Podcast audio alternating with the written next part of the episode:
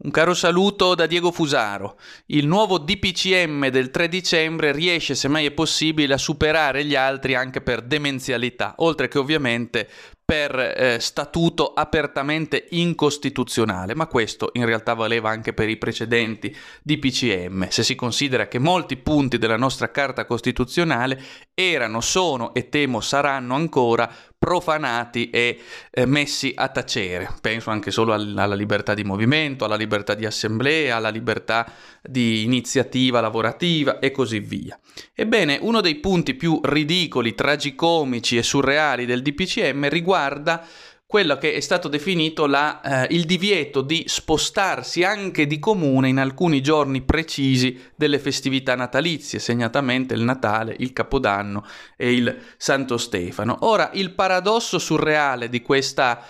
eh, di questa normativa riguarda il fatto che paradossalmente immaginate due comuni confinanti di mille abitanti, ebbene tra quei due comuni non ci si potrà muovere, in compenso ci si potrà muovere all'interno dello stesso comune, magari di comuni come Milano, Roma, Napoli o Torino che hanno milioni di abitanti e lì però ci si potrà regolarmente muovere. E il bello è che per partorire questa demenziale e surreale idea hanno pagato come sempre fior fior di esperti che ancora una volta ci rivelano in primo luogo come la democrazia sia stata sostituita pienamente ormai dall'expertise, dalla task force non votata ma imposta e sempre composta non da tecnici ma da top managers e banchieri e ortodossi credenti nel neoliberismo imperante e poi ci segnala anche come in realtà questi esperti ragionino in maniera molto spesso eh, surreale con effetti catastrofici quando non palesemente comici come nel caso previsto per cui ci si può spostare all'interno di comuni con milioni di abitanti ma non magari tra due comuni